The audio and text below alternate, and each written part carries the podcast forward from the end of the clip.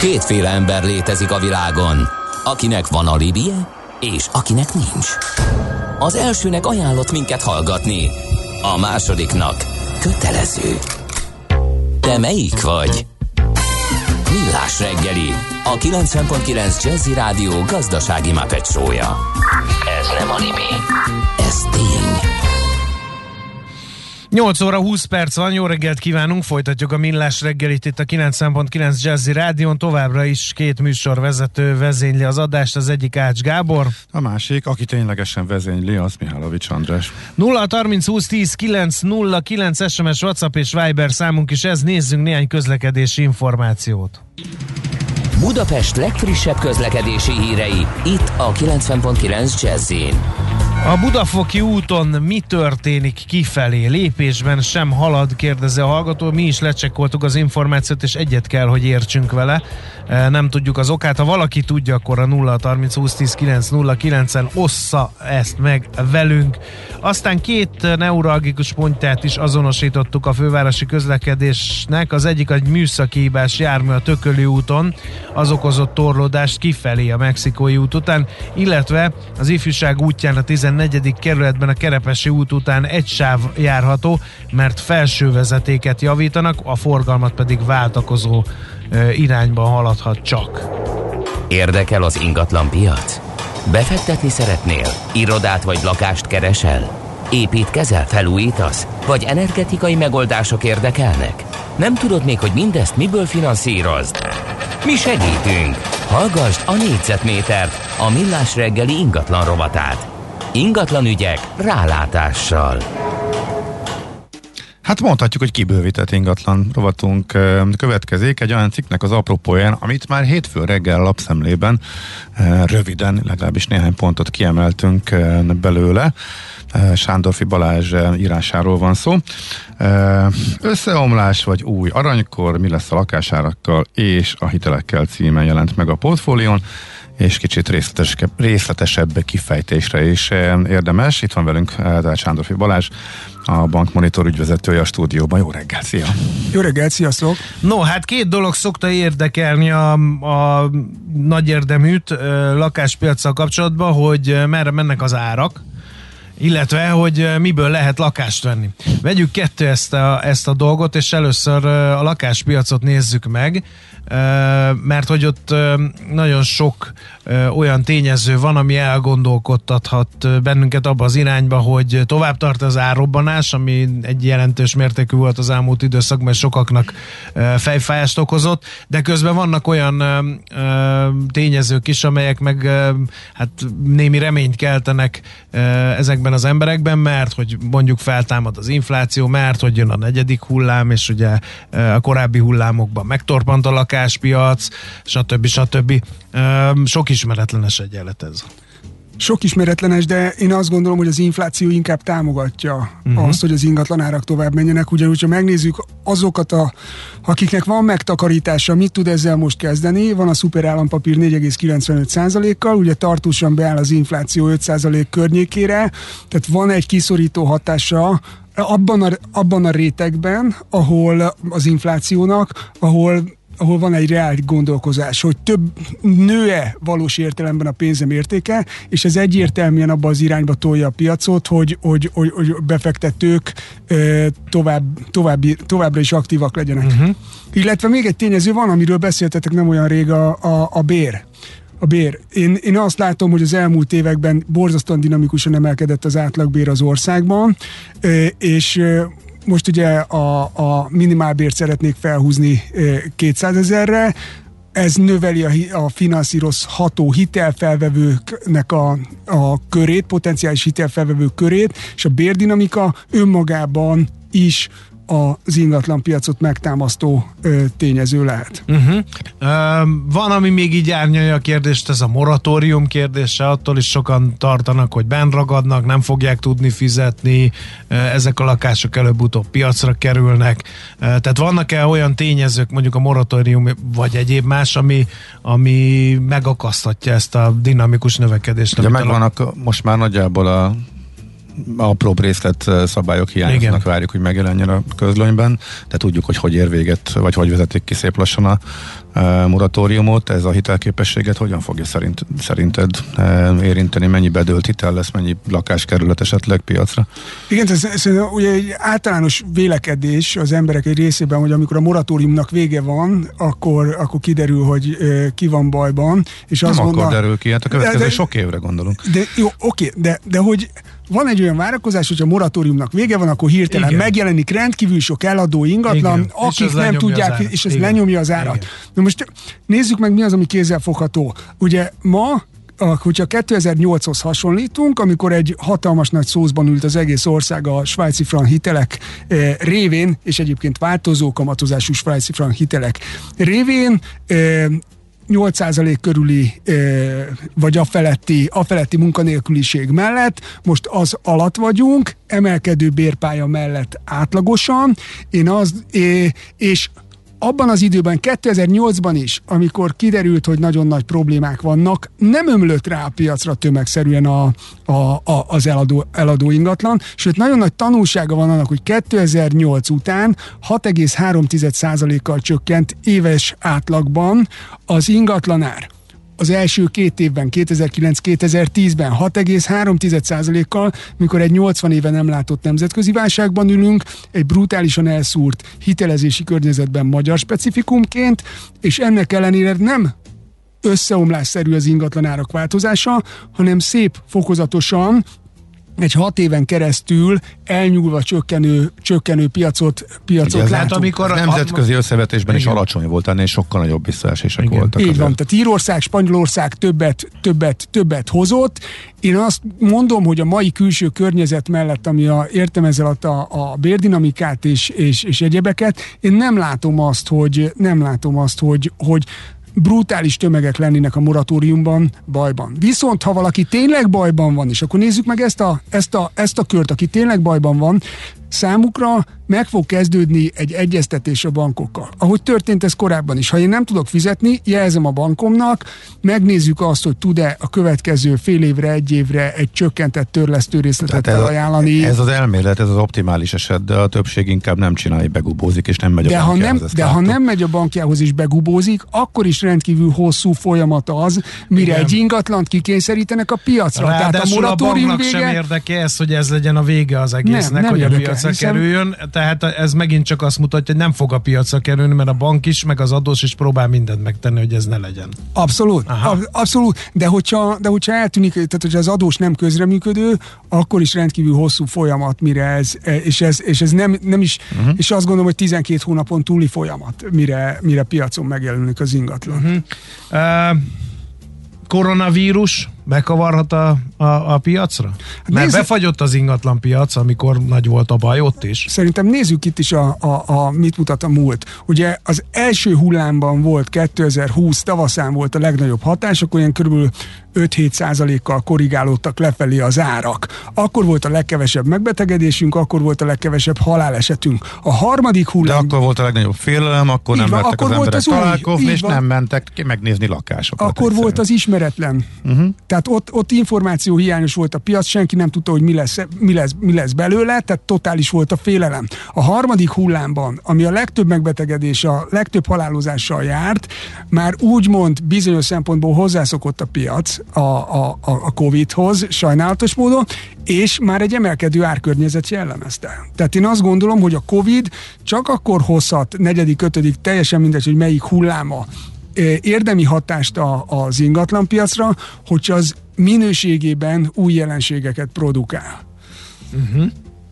Uh, egyéb uh, gazdasági válság, mert arra is uh, sokan bazíroznak, hogy uh, fenntarthatatlan ez a pénzpumpa, amit amit nyomatnak a központi bankok, felhalmozódott egy rakat adósság, ez nem fenntartható, előbb-utóbb valamiféle megszorításnak kell jönnie.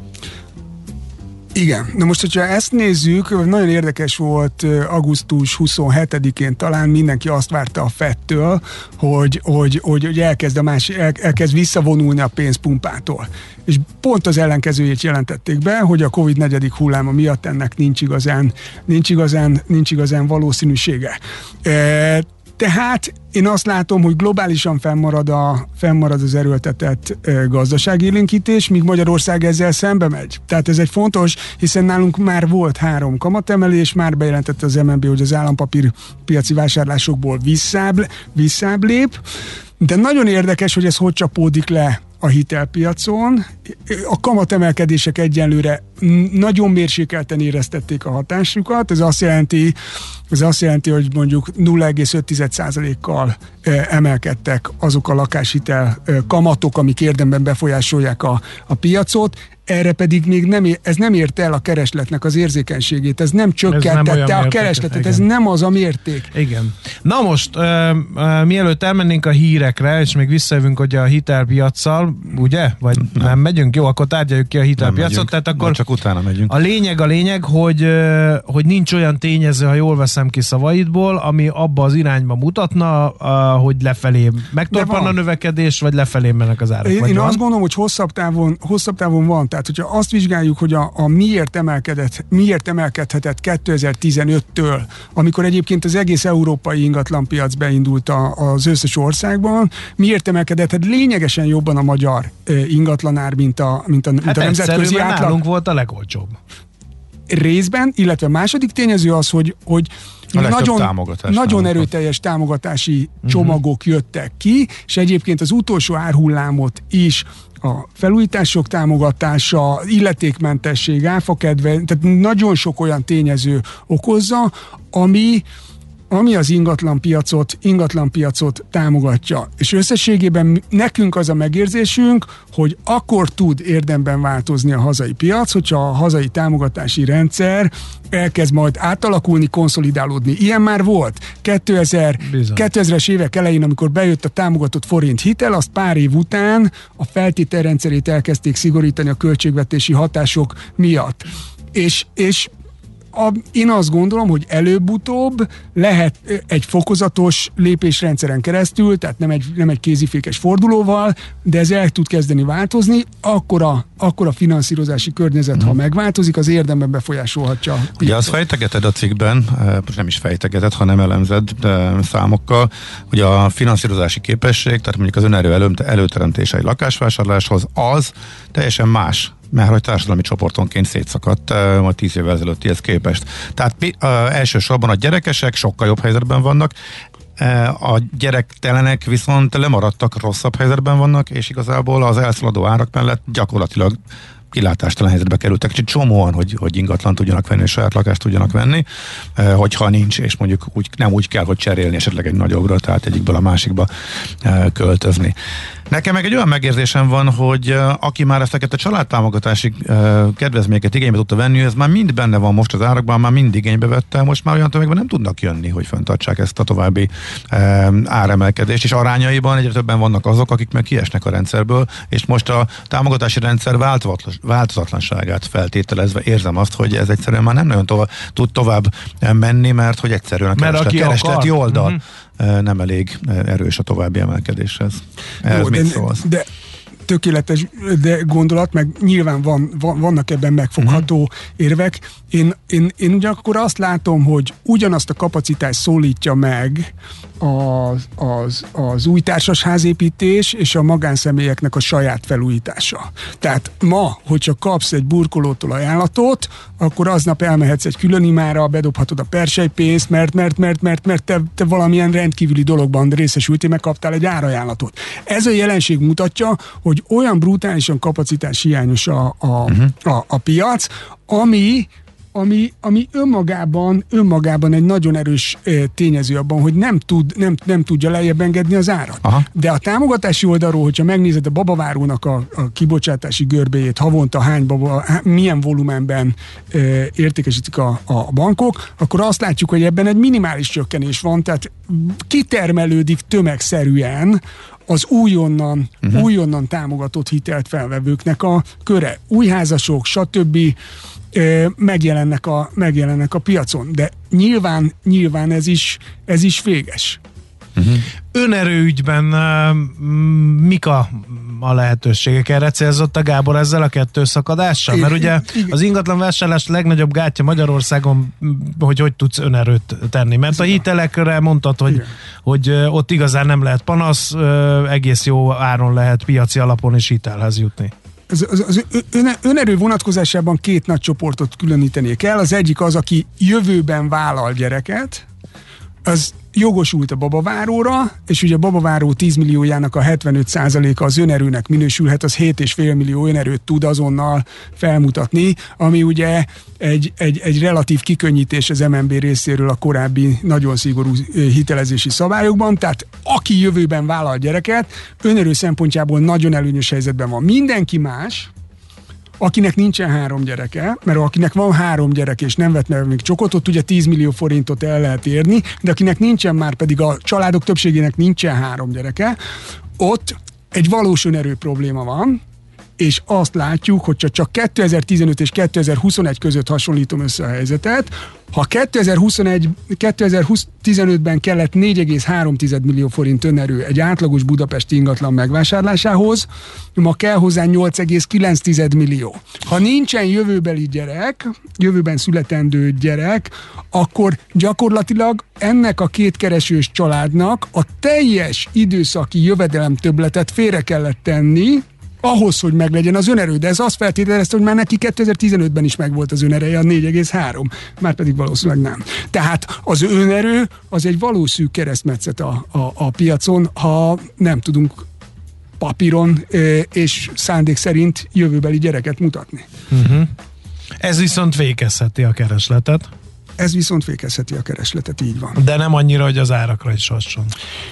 Én azt gondolom, hogyha, hogy a, a, a, a bérek az infláció, a, a, a, a támog, és 2022 végéig jelen van velünk a, a, az aktuális, ö, aktuális felújítási támogatás, olyan, olyan szintű, olyan szintű ö, jelenségeket generál a, a, a piacon, aminél én azt mondanám, hogyha már a stagnálás, az árak stagnálása is nekem egy, egy, egy meglepetés, meglepetés lenne azt gondolom, hogy három fázis lesz. A, az első, amikor, amikor elér vissza, visszacsökken inflációs kör, infláció környékére az ingatlan áremelkedés, utána infláció alá stagnál, és valamikor, valamikor ezt követően kezdődhet el egy, egy, egy, egy negatív, uh-huh. negatív pálya. Tehát semmiképp, ha nem jön valami rendkívüli esemény, szeptember 11 vagy valami ilyesmi, akkor ez ilyen fokozatokon keresztül, tehát ez, ez nem lesz úgy, hogy egyik napról a másikra hirtelen azt veszük készre, vagy egyik negyed évről a másikra.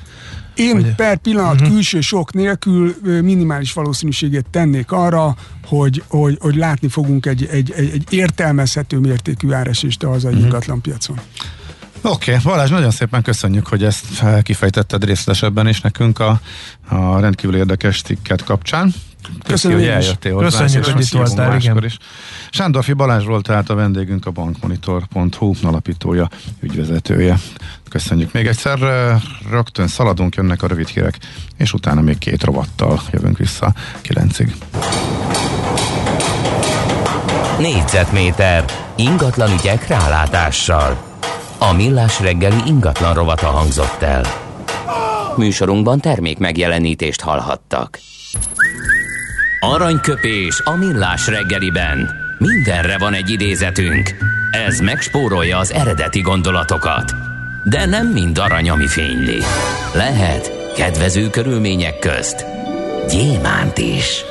1890-ben, szeptember 15-én született Agatha Christie, angol krimíró. Őtőle választottunk aranyköpés tisztelegvén élete és munkássága előtt. A beszéd az ember találmánya, hogy ne kelljen gondolkodni. Ez nagyon rendben De van. ha gondolkodunk és szeretnénk közölni, hogy mire jutottunk, mire az, mennénk beszéd nélkül? Az nem kell ezt túl, túl, jó, jó, jó. túl gondolni. Jogos. Aranyköpés hangzott el a millás reggeliben. Ne feledd, tanulni ezüst, megjegyezni arany.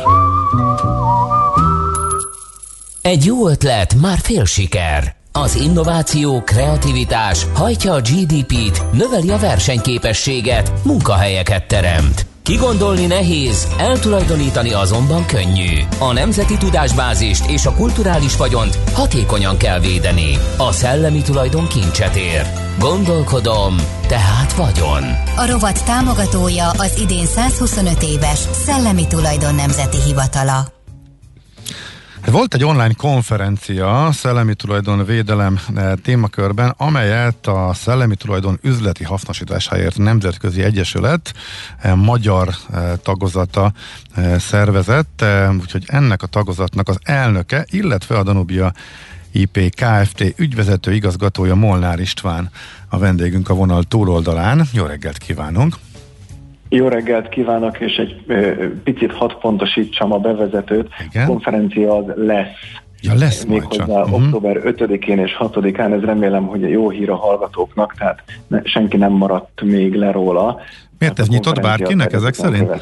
Abszolút, uh-huh. abszolút. Mindenki számára egy, egy nyitott regisztrálásra lehetőség van, és hát ahogy ö, említette, a tudás és technológia transfer iránt elkötelezett szakembereknek immáron mint egy 30 éve meglévő egyesülete az, amelyik Magyarország Egyesülete, amelyik a nemzetközi hálózata tagjaként lehetőséget kapott arra, hogy pán-európai konferenciát szervezzen így uh-huh. Mhm. 2021-ben. Az Egyesületnek a no man est man, én ezt tudom, de, de mik a, a kicsit bővebben deklarált céljai azon felül, hogy a szellemi tulajdon üzleti hasznosításáért küzd? És ezt igen. hogyan teszi akkor, mondjuk fejtsük ki ezt talán. Hát igen, ahogyan az a, a, a bevezető STNH által ö, behozott szlogenből is tulajdonképpen következik. A szellemi tulajdont létrehozni az csak egy nagyon fontos, de csak egy feladata a sikeres innovációnak. És hát az a tapasztalat, hogy a szellemi tulajdont létrehozó, kreatív szakemberek nem biztos, hogy a legjobb innovátorok. Uh-huh. Ennek érdekében a szellemi vagyont, a szellemi tulajdont időnként át kell adni másoknak. Ezt hívjuk tudás és technológia transfernek. És ez a technológia transfer ez részben gazdasági, részben pedig jogi feladat. Nos, az Egyesület szakemberei ilyen műszaki, gazdasági és jogi ismeretekkel rendelkező szakemberekből állnak, akiknek a, a, a hivatása az, hogy a, hogy a technológia transfert segítsék úgy tudnám ezt a dolgot illusztrálni, hogy amikor reggel elmegyek reggelit vásárolni, akkor viszonylag egyszerű üzleti tranzakciót kötök, bemegyek egy bistróba, egy büfébe, és megvásárolom, megkapom körülbelül abban a minőségben a kézzel fogható és elfogyasztható terméket, amit várok, és egy viszonylag kialakult és hát versenypiacon ellenőrizhető árszínvonalon megfizetem az ellenértéket. A tudástranszfer ebből a szempontból egy sokkal bonyolultabb tranzakció, mert szellemi terméket, tehát egy immateriális jószágot vásárol a vevő, és, és az ellenérték az pedig egy nagyon nehezen ellenőrizhető, vagy hát nagyon sok munkába telik, mire ellenőrizzük az, hogy milyen piaci árszínvonalon történik, hiszen ahogy említettem, a szellemi vagyon, vagy a szellemi tulajdon, az eleve egy olyan monopóljog, aminek az összehasonlító versenytársát nem könnyen találjuk meg a piacon, tehát a klasszikus árösszehasonlító árképzés az, az nem is annyira működik. Ha most bele akarnék menni a részletekbe, nem szeretnék belemenni a részletekbe, hiszen a konferencia majd ilyenekről fog szólni, rendkívül aktuális témákról, és hát talán a, a konferenciának a színvonalát az is tükrözi, hogy az Európában tevékenykedő számunkra legfontosabb szellemi tulajdonvédelmi nagy intézmények, így a Szellemi Tulajdon Világszervezete, uh-huh. a, az Európai Szabadalmi Hivatal és hát a Szellemi Tulajdon Nemzeti Hivatala is egyaránt vezető szinten fogja képviseltetni magát, tehát Magyarországról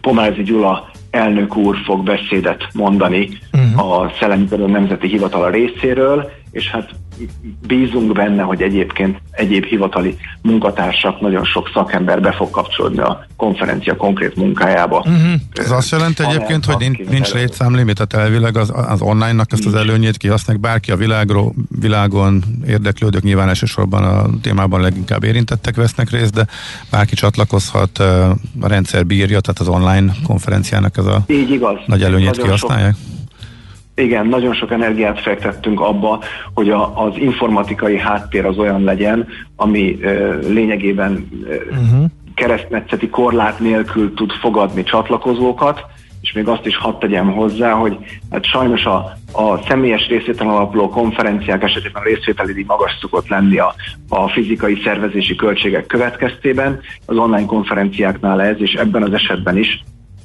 töredékére csökkent, aminek következtében azt várjuk, hogy a magyarországi ö, szellemi tulajdon védelmé iránt érdekelt szakemberek, egyáltalán feltalálók, innovátorok, akiknél a tudásátadás az kérdésként vagy, vagy megoldandó feladatként merül fel jelenleg vagy a közeljövőben, ők na, esetükben ne legyen egy belépési korlát az, hogy magas Aha. a konferencia uh, Jó is, hogy ezt a, ezt a kérdést veszegetjük meg a Pomázi elnök úr neve szóba került, mert én hátrább lépnék egyel, és nagyon jó, hogy vannak konferenciák, nagyon van, jó, hogy vannak szervezetek, akik e, bábáskodnak itt a szellemi tulajdonvédelme körül, de maguk az érintettek, akik ott vannak a frontvonalban, e, azok hogy állnak -e ez a kérdés, ez mi a benyomása? Ezt azért kérdezem, mert, mert lehet, hogy fejlesztünk, innoválunk, és költünk, meg, meg nem tudom én micsoda, beállítjuk a termelésbe, aztán utána meg időnként meglepődünk. Tehát, hogy nem tudom, hogy a, a magyar vállalkozások közgondolkodásában benne van-e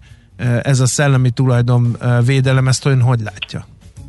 Én azt gondolom, hogy akik komolyan gondolják a, az innovációt, ott mind a szellemi tulajdon védelme, mind pedig a tudás transfer, az előbb-utóbb egy kényszerítő feladatként megjelenik. Tehát ezek nélkül, az eszközök nélkül a saját bőrén tapasztalja meg az ember, hogy nem igazán tud innoválni.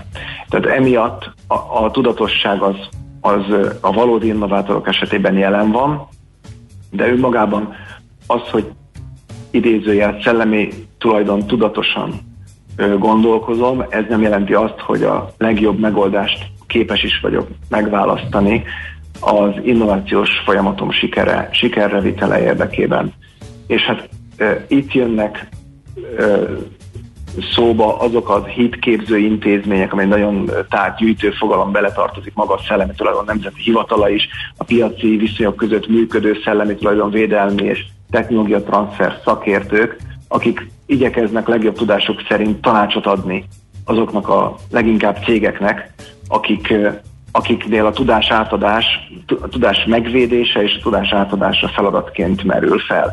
De az, hogy konkrét példákat mondjak, a technológia transfer vagy tudás transfer az megjelenik akkor, hogyha például egy cég a kutatásfejlesztési feladatokat egy egyetemre bízza, ahol az ottani kompetenciák szerinti tudósok meg fogják találni a, azt a műszaki eredményt, amit a cég majd építőelemként bevisz a termékeibe. Ezt a tudást át kell adni.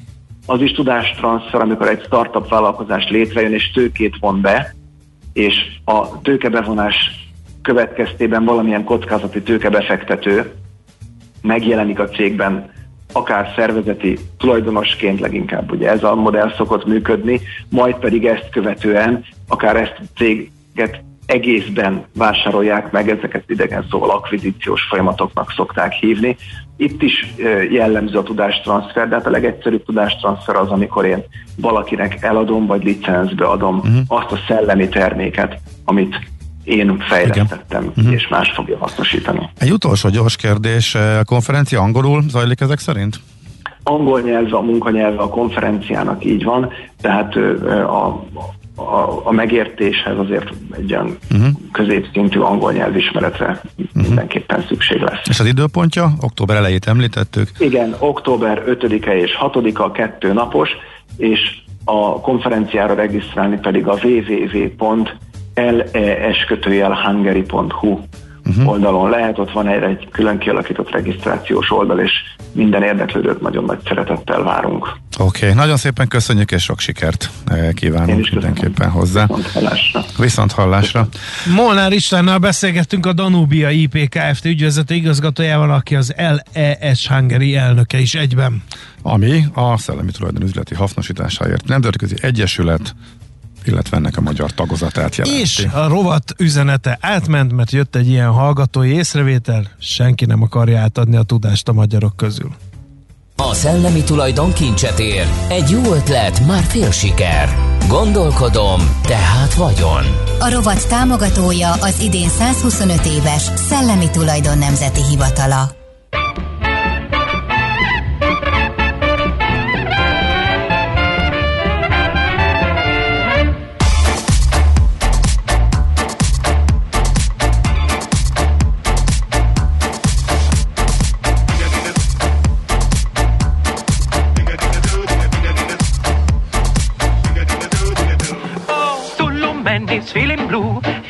heart with a little tattoo. Digga digga doo digga doo doo.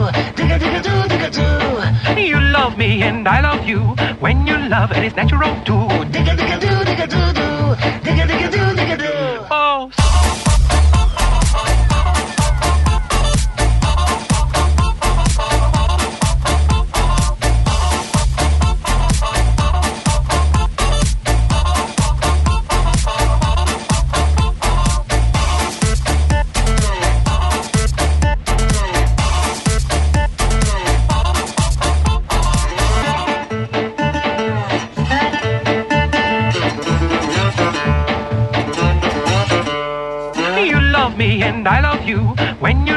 It's natural too. Digga digga do, digga do do.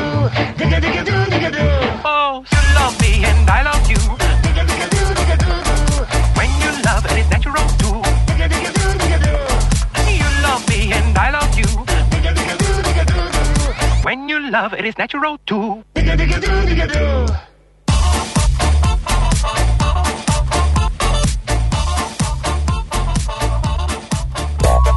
Szívesen böngésznél a nemzetközi és hazai piacokon? Meglovagolnád a hullámokat? Akkor neked való a Hotspot piaci körkép az Erste befektetési ZRT szakértőivel. Gyors jelentések, gazdasági mutatók, események. Nálunk mindent megtalálsz szakértőink tolmácsolásában. Ha azonnali és releváns információra van szükséged, csatlakozz piaci hotspotunkhoz. Jelszó Profit nagy P-vel. Barát Tibor, vezető üzletkötő a vonalban. Jó reggel, szia! Jó reggelt kívánok! Szia!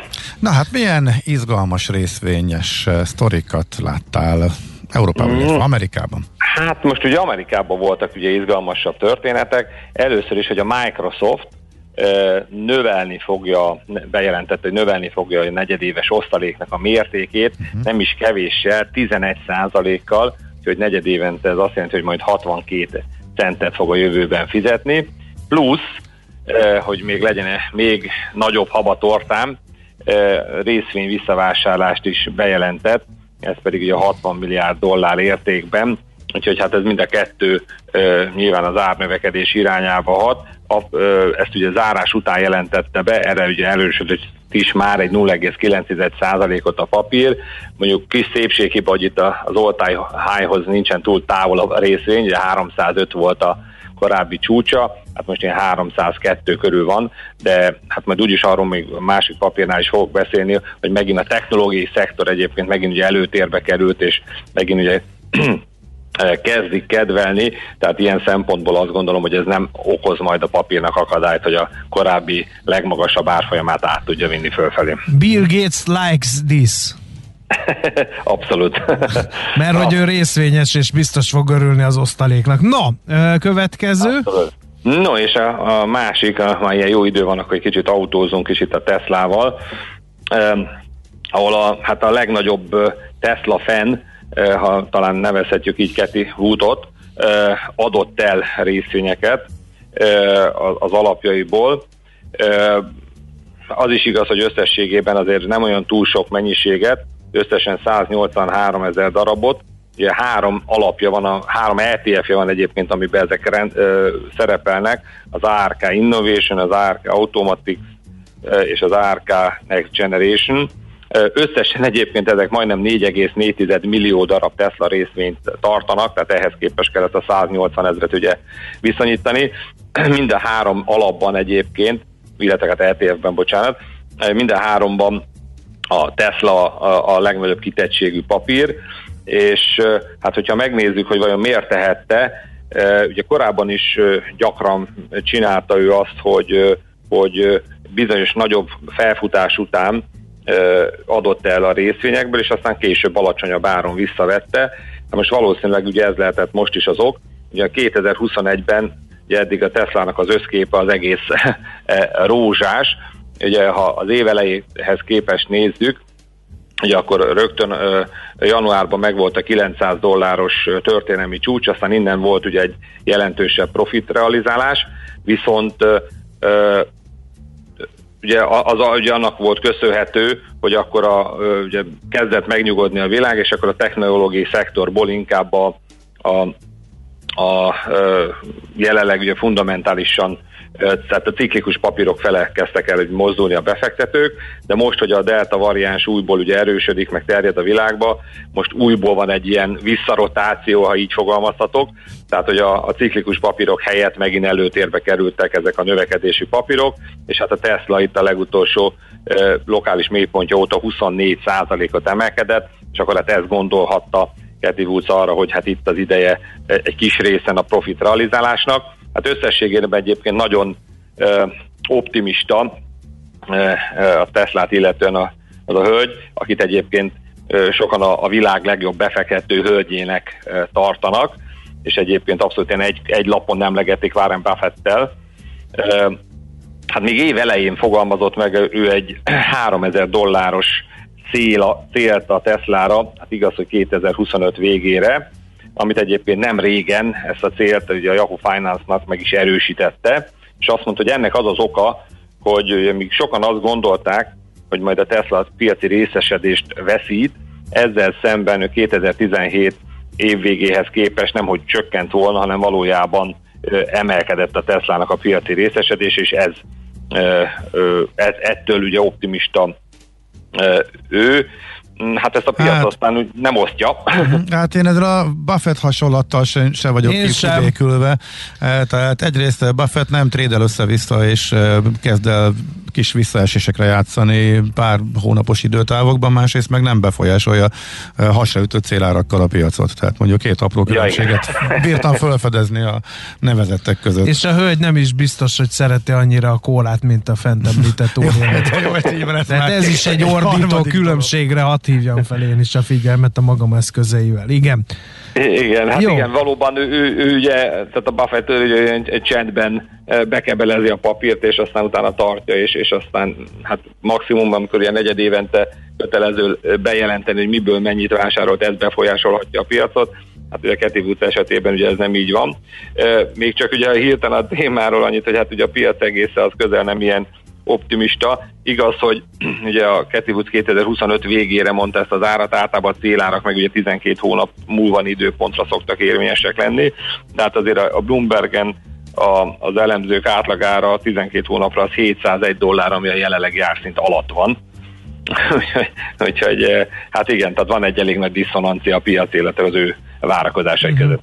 Jó, van-e még valami a tarsolyban? Nem, mint a nem lenne elég, csak kíváncsi vagyok. Hát azt gondoltam, hogy annyira meghajtottak ezt az elektromotort, hogy ehhez képest az minden más az már csak ilyen kis... Jó, hát meglátjuk, nem. felírtuk Keti Woodnak a, a jóslatát, és 2025-ben majd kitárgyaljuk, mennyire jött be neki ez a célárfolyam, amivel rángatja a piacot. Így van, így van, szóval szerint. Köszönjük szépen. Köszönjük szépen, Tibor. Köszönöm. Jó kereskedést. Szia! Köszönöm, sziasztok! Barát Tibor vezető üzletkötővel készítettünk telefoninterjút. Hotspot piaci körkép hangzott el az ESZTE befektetési ZRT szakértőivel. Ha azonnali és releváns információra van szükséged, csatlakozz piaci hotspotunkhoz. Jelszó Profit nagy P-vel. A Kerepesi útról egyik irányból sem lehet az ifjúság útra kanyarodni, a stadint a szög, írja Mik. Nekünk meg lepörgött a második óránk is, és kell a hely a harmadikhoz, úgyhogy szerintem engedjük szabadjára Czoller és a híreit. Műsorunkban termék megjelenítést hallhattak.